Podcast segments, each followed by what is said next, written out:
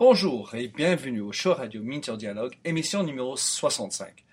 Cette émission est avec un duo, Edith Nuss et Philippe Gablin, les deux fondateurs et respectivement le CEO et CTO de Mighty Watch. Mighty Watch, c'est quoi? C'est une agence qui propose des services de veille, conseil, mesure et community management pour les entreprises. Avec tous les deux de longues carrières dans le marketing, la communication et le monde du web, ils ont développé une offre intéressante et ils ont récemment été primés pour leur produit de veille. On y discute de comment les entreprises peuvent et doivent s'adapter aux nouvelles tendances et comment mieux mettre en place un dispositif de veille et de community management. Bonne écoute.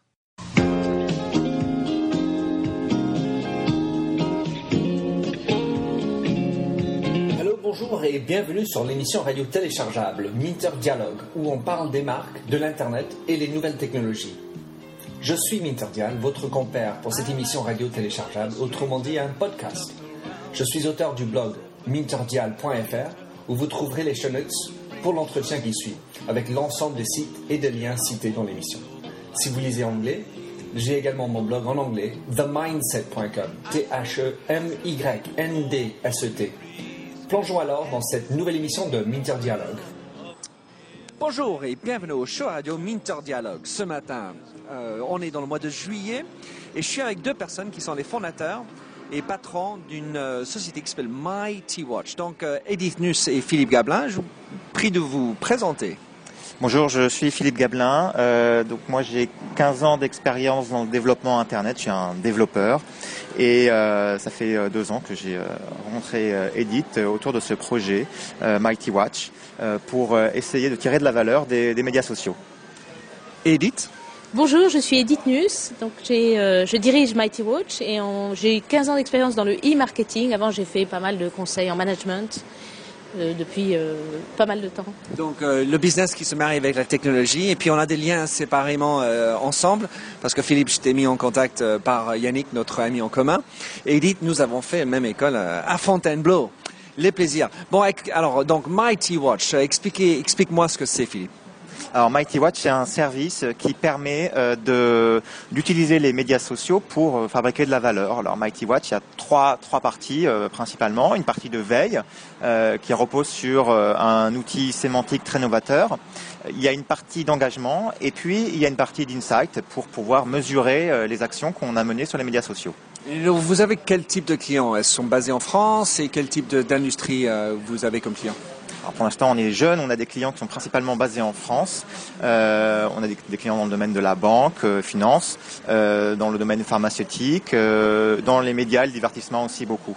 Et votre outil, donc ce qu'on avait parlé avant, c'est est disponible en français et en anglais, c'est ça? Voilà, on est capable de récupérer les messages euh, et de les classer dans de très nombreuses langues. Euh, le module sémantique aujourd'hui est capable d'analyser le sentiment en français et en anglais. Et là, très bientôt, on va le faire sur une dizaine de langues. L'outil sémantique, il est propriétaire à vous ou c'est en marque blanche de quelqu'un d'autre? Oui, on, l'a développé en interne et d'ailleurs on vient d'être lauréat du concours du ministère de la Recherche pour cet outil sémantique. Euh, et euh, l'avantage de cet outil, c'est qu'il permet euh, de, faire de ce qu'on appelle du cold start, c'est-à-dire de commencer un projet pour nos clients très rapidement et d'être efficace très rapidement sans avoir à travailler pendant six mois pour mettre en place des ontologies très lourdes et peu flexibles finalement. Et est-ce que c'était sur cet aspect cold start que vous étiez primé? C'est sur cet aspect-là, cet aspect d'apprendre, ce qu'on appelle l'apprentissage opportuniste, techniquement, et aussi euh, sur euh, sa capacité à travailler sur des très gros volumes de données. Euh, on essaye de, se rapprocher du big data. Ben, Bravo pour le, prix. Alors, donc Mighty Watch, parce qu'en fait, finalement, il y- a pas mal de gens qui sont sur ce créneau de, de la veille, de l'engagement, le community management, euh, même euh, en France, pour ne pas citer euh, les Américains, etc. Alors, euh, Edith, qu'est-ce que tu peux nous dire sur les, points de différenciation de Mighty Watch? La- L'origine de la création, ça a vraiment été une approche d'intégration dans le fonctionnement de l'entreprise et de productivité. Donc dès le début, on a vraiment réfléchi à comment faire pour faciliter le travail de chaque personne et s'intégrer dans les fonctionnements actuels, que ce soit quand on est au marketing, au commercial, au service après-vente, même à la direction générale. Et donc c'est vraiment notre différenciation est là dans la capacité à intégrer nos flux et à, intégrer aussi les, fiches que nous avons dans les CRM, dans les fonctionnements habituels, que ce soit le mail, les, tableaux de bord ou tout, ce qui peut exister dans une entreprise actuelle. Donc l'intérêt, ah bah maintenant on a un beau sapeur-pompier juste dehors, excusez-nous pour le bruit. L'intérêt, c'est que vous avez votre système, vous récoltez, vous envoyez le message et ça s'intègre dans les systèmes. Donc, en fait, c'est assez technologique dans ces cas-là. quel est le, degré des difficultés techniquement de s'intégrer dans l'Outlook ou les systèmes informatiques dans les entreprises? Alors en fait, ce n'est pas si compliqué parce que beaucoup de, beaucoup de systèmes, surtout si on prend les autres canaux de création de trafic qui sont des canaux euh, de print, de publicité, etc., ont, on peut déjà récupérer des données. Donc nous déjà, nous intégrons ces données-là des autres canaux et nous pouvons euh, euh, intégrer à des mails. Les plateformes mail ne sont vraiment pas complexes à mettre en place. Euh, il y a maintenant des langages qui sont et des passerelles qui sont déjà très, simples pour, discuter entre les différents services informatiques. Nous, on a pas mal l'habitude de travailler avec des DSI. Mais ce ne sont pas nos clients primaires, ce sont vraiment les directions marketing qui sont le plus intéressés et les plus les moteurs là-dedans. Alors, donc, euh, par rapport à Mighty Watch, euh, vous êtes euh, face à des clients qui utilisent votre système, enfin, vous prospectez les clients. Quels sont les freins que vous découvrez le plus souvent par rapport à ben, pourquoi je ne veux pas le mettre en place? Qu'est-ce que vous entendez? Qu'est-ce que tu entends, Philippe? C'est toi qui veux répondre à ça? La plupart des réticences sont des, réticences culturelles. Les médias sociaux, c'est nouveau. On ne sait pas trop ce que c'est. C'est encore un nouveau truc. Euh, bon, voilà. Et puis, et puis il y a cette, euh, cette idée que les réseaux sociaux c'est gratuit. Pourquoi je dépenserais de l'argent pour un outil pour les réseaux sociaux alors que les données sont disponibles gratuitement? En fait, on s'aperçoit que c'est pas du tout gratuit, surtout quand on commence à avoir du volume et que quand il faut traiter 200 000 messages, il faut du monde. C'est là que nous on intervient, c'est pour de la productivité, c'est classer les messages, c'est... Euh... On n'est pas gâté pour le bruit ce matin. Ouais, je sais pas, c'est encore un autre... Euh, oui, bah, c'est encore du feu. Voilà l'incendie, voilà. Continue, excuse-moi. Voilà, donc euh, encore un qui a pas... Donc le euh, donc les principaux freins donc, sont, plus des, euh, freins, on va dire, euh, culturels.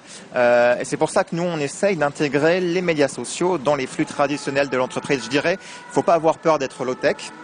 Hein, pour pouvoir euh, aller vers des, canaux de communication comme le mail qui peuvent paraître un peu vieux, mais qui finalement sont ceux avec lesquels les gens ont l'habitude de, fonctionner. Hein. On est toujours très étonné de voir autant d'informations sous Excel dans les entreprises, alors que c'est un produit qui a 30 ans. Euh, et, donc c'est comme ça qu'on peut finalement petit à petit rentrer dans les entreprises euh, en n'étant pas quelque chose de plus, mais en s'adaptant à l'existant. Alors, dans le tu as mentionné les médias sociaux. Quels sont exactement les, médias que vous repérez, que vous identifiez? Et parle-nous spécifiquement de ceux qui sont les plus intéressants. Est-ce que, tu, est-ce que ça dépend de l'industrie? Euh, quels, sont les, réseaux, enfin, pardon, quels sont les, médias que vous regardiez en fait le plus euh, et que vous reporteriez, reporteriez pardon, par rapport au client alors donc Mighty Watch permet d'analyser euh, Twitter, Facebook, Google+, YouTube, euh, les blogs, les sites de news euh, et leurs commentaires et les forums. Voilà. Alors effectivement, après, les, ça dépend beaucoup du, de l'industrie. Hein. Lorsqu'on travaille pour l'industrie pharmaceutique, on va avoir beaucoup de messages sur les forums. Donc avec des sites comme Doctissimo, d'autres en particulier Exactement. Euh, et puis même là, on va apparaître des médias sociaux spécifiques euh, sur, la, sur la santé. Hein, euh, et puis sur d'autres domaines, on va, on va être principalement sur du Twitter. Twitter qui, par exemple, peut reprendre un très gros volume d'informations lorsqu'on travaille sur des émissions de télévision, de télé-réalité. On a quasiment 95% de Twitter. Voilà. C'est là où ça se passe pour, le, pour tout ce qui est télévision oui, tout à fait. Et d'ailleurs, euh, Twitter est intégré de plus en plus dans le dispositif de, ces émissions. On l'a vu avec TF1 euh, euh, et, M6 qui, diffusent les hashtags dans les émissions et qui aujourd'hui ont des, objectifs d'audience sur Twitter autant qu'à la télé. C'est quand même fou parce que la télé, ça a une pénétration bien plus. Twitter, j'estime peut-être entre 6 et 7 millions en France. Et, donc, ils, payent beaucoup plus attention, à, selon toi, les, médias, la télévision, à ce qui se passe sur Twitter. Oui, je pense qu'ils ont compris que c'était un élément très important de la fidélisation de l'audience, surtout sur ce type d'émission, euh, où c'est très important entre chaque euh, prime de, gagner de l'audience, de conserver les anciens euh, téléspectateurs et d'en gagner de nouveaux. Et donc, effectivement, tout le buzz qui est fait sur Twitter permet de ramener au fur et à mesure de l'émission des, des, nouveaux téléspectateurs. Il se passe quelque chose, même ceux qui ne regardent pas, parce que ça devient un trending topics, euh, vont euh, aller regarder l'émission. Et donc, grâce à Twitter, il se passe quelque chose qui se passe très peu normalement à la télévision, c'est qu'au cours de l'émission, on gagne des téléspectateurs. Et alors, est-ce que, euh, par rapport aux autres médias, parce que tu as mentionné Google ⁇ mais parmi d'autres, est-ce que vous avez une hiérarchisation Vous pondérez? Comment ça se passe? Oui, alors pour, effectivement distinguer les, messages les plus importants des moins importants, on fait un scoring. Et l'important de ce scoring, c'est qu'il soit, qu'il permette de, comparer, euh, dire des choux et des carottes, euh, euh, Twitter, Facebook et des blogs. Et donc on a, on a un scoring qui prend en, compte et la pertinence du message par rapport au sujet qu'on étudie. Si on cherche plutôt des leads, on va surpondérer les messages exprimant des intentions d'achat. Ça, c'est selon l'objectif du client alors Exactement. Pour chaque client, on va déterminer des objectifs et donc un, système de notation. Et euh, le deuxième système qui, lui, euh, ne dépend pas du client, c'est euh, de déterminer la résonance du message. donc nous, on, on s'intéresse finalement assez peu à l'influence des personnes sur les médias sociaux, hein, comme, comme le ferait Clout, le, système d'influence. Hein. euh, et on va plutôt, nous, regarder la résonance du message. C'est le message qui nous intéresse, de savoir si ce message fait beaucoup de bruit, est beaucoup repris euh, et a touché ou potentiellement va toucher beaucoup de monde. Vous êtes capable de, s'il y a un tweet qui est passé, et ce tweet a été reposté automatiquement ou pas sur LinkedIn et euh, sur Facebook, est-ce que vous êtes capable de retracer? Oui, on va, on va euh, se baser sur le contenu du message. Et par rapport au contenu, on va identifier que le contenu est identique sur plusieurs réseaux. Et donc, on va être capable de suivre un message entre plusieurs réseaux. Donc, vous êtes capable de retracer, en fait, et, peut-être retrouver les, euh, le profil de cette personne sur un certain nombre de réseaux à ce cas-là? On y travaille. C'est un beau truc, parce que par rapport à Cloud, comme on va dire ici, euh, c'est que c'est l'utilisateur qui s'identifie et qui, qui, met ses réseaux, tandis que là, on est sur le message de une personne et c'est beaucoup plus compliqué de, pouvoir euh, ben, lier la, résonance de cette personne parce que peut-être son email est différent sur Twitter que celui sur Facebook et vice versa. Et alors, juste euh, anecdotiquement, euh, Edith, peut-être si tu as envie de répondre, c'est Google Plus, euh, est-ce que ça a un intérêt ou pas? Pour l'instant, on repère peu de messages sur Google+. On alors on s'est pensé à un moment donné qu'il y aurait une, transmission, c'est-à-dire que les leaders d'opinion, qui étaient les early adopters sur Twitter, allaient passer sur Google+. Et en fait, ils sont sur Google+, mais ils demeurent encore très actifs sur Twitter. Donc on a vraiment l'impression que, notamment pour être euh, la capacité prédictive, le...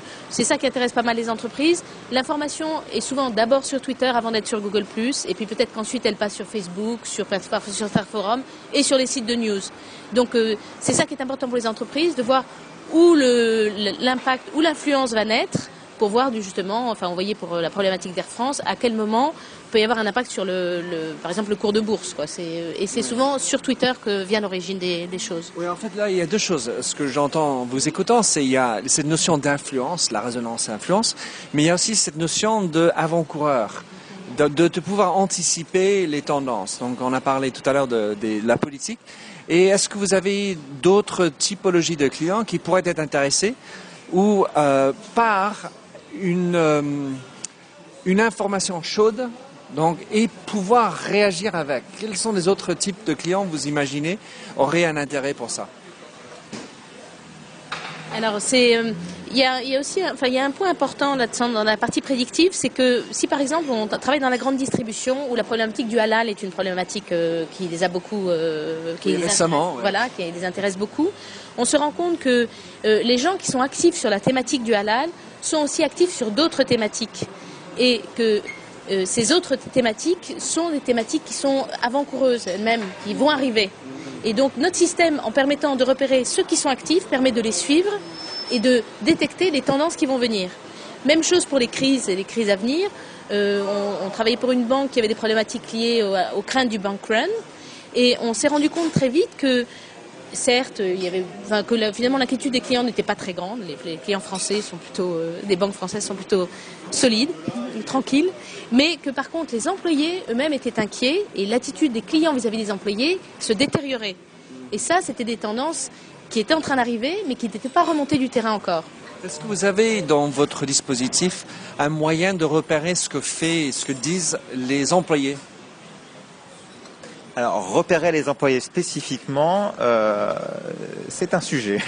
c'est un bon sujet. Eh oui, qu'est-ce qui est derrière ce sourire? Non, la, problématique là, c'est sur des réseaux sociaux publics d'identifier une personne par rapport à, son rôle. Alors, effectivement, on, intègre des informations, par exemple de LinkedIn, euh, qui permettent, dans le cas où on a réussi à reconstituer un profil, euh, d'identifier que c'est un employé ou, pas. Voilà. Euh, on peut aussi le faire par rapport, on peut aussi se brancher sur des réseaux sociaux internes. On peut tout à fait se connecter à des Yammer ou Chatter ou autres. Euh, ou même à des, à des messageries. Alors, quand tu dis ça, ça me fait penser encore technologiquement. Euh, combien de temps ça met pour mettre en place euh, votre dispositif? Parce que il y a un calage, calibrage, intégration.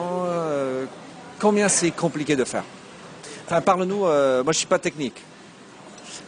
Habituellement, le, projet euh, se met en place en une à deux semaines, voire même beaucoup plus vite euh, euh, lorsque, lorsque les données sont très simples. Voilà.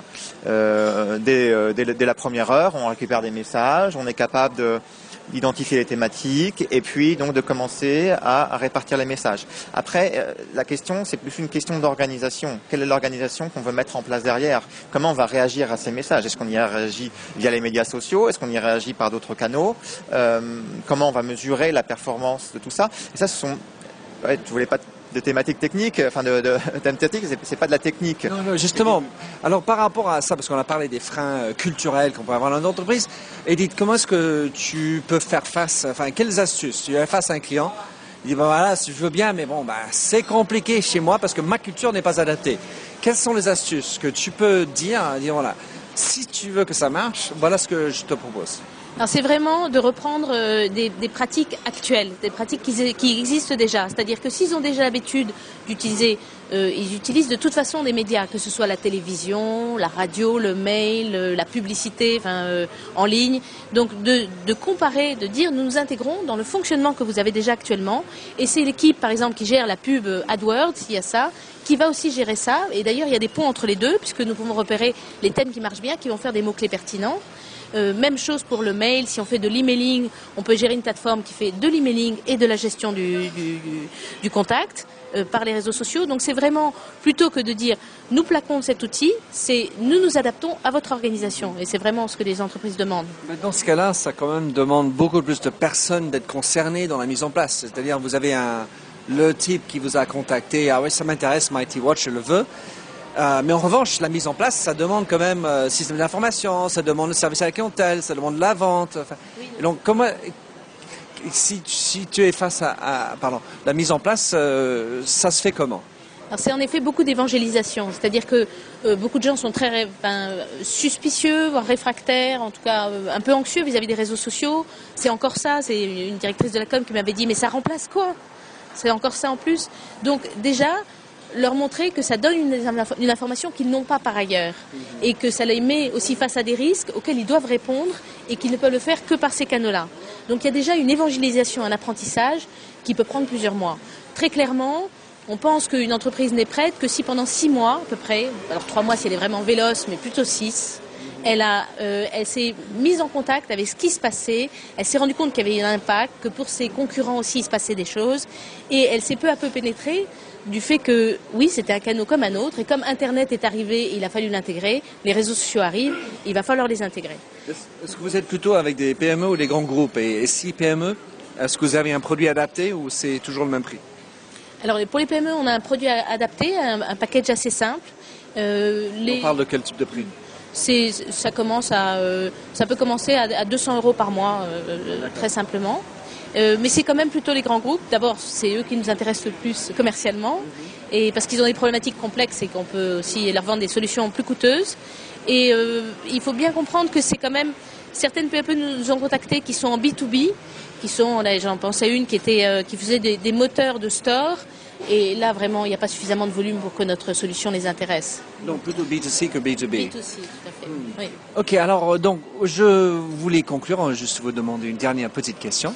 Euh, enfin, alors je vais euh, être un peu spontané. Est-ce qu'il y a des personnes, et des, des sites qui vous inspirent et donc vous, vous gardez-vous euh, au courant de tout ce qui se passe? Quelles, quelles sont vos sources d'inspiration? Ah, mais moi, je vais plus sur les sites, moi, je vais sur Twitter.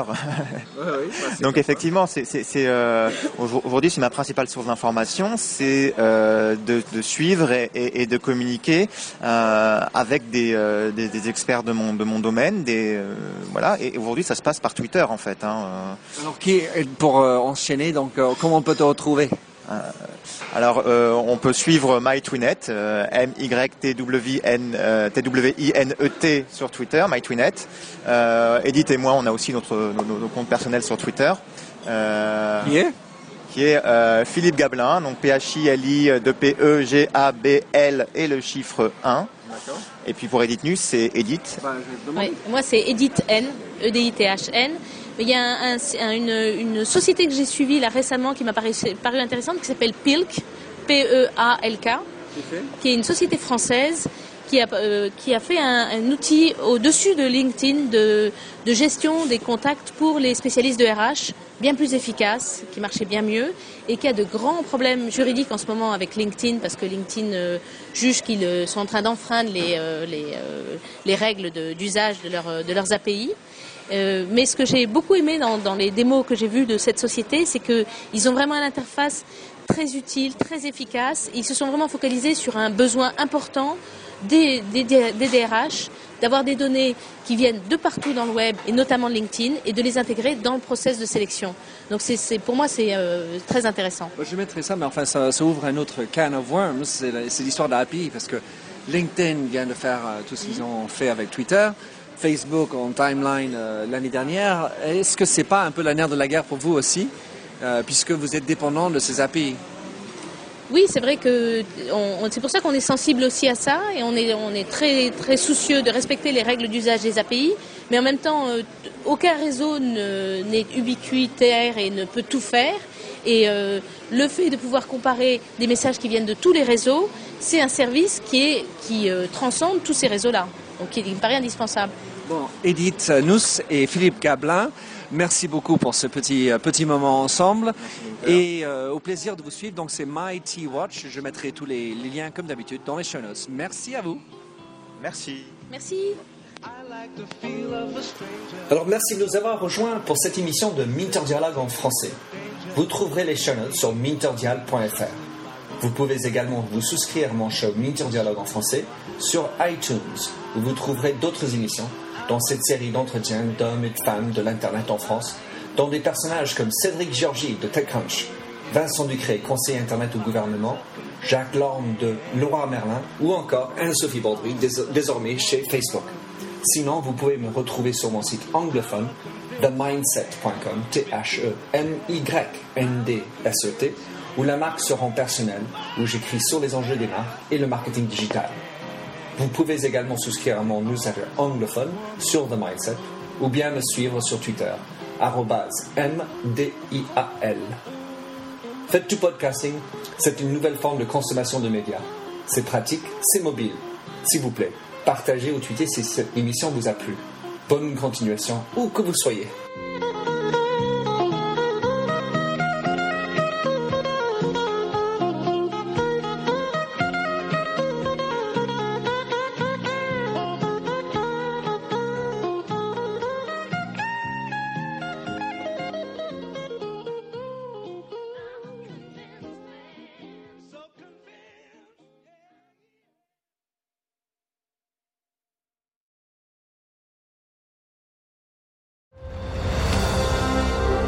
I'm Ken Harbaugh, host of Warriors in Their Own Words, a podcast that presents the unvarnished, unsanitized truth of what we have asked of those who defend this nation. As a country, we need these stories more than ever. Stories from Americans who have borne the battle, including 30 year old remastered interviews with veterans from World War I recounting their time in the trenches of Europe, and with veterans from World War II, Korea, Vietnam, and from our most recent conflicts in Iraq, Afghanistan, and other battlefields Americans may never have heard of. Hear their stories by listening to Warriors in Their Own Words wherever you find podcasts.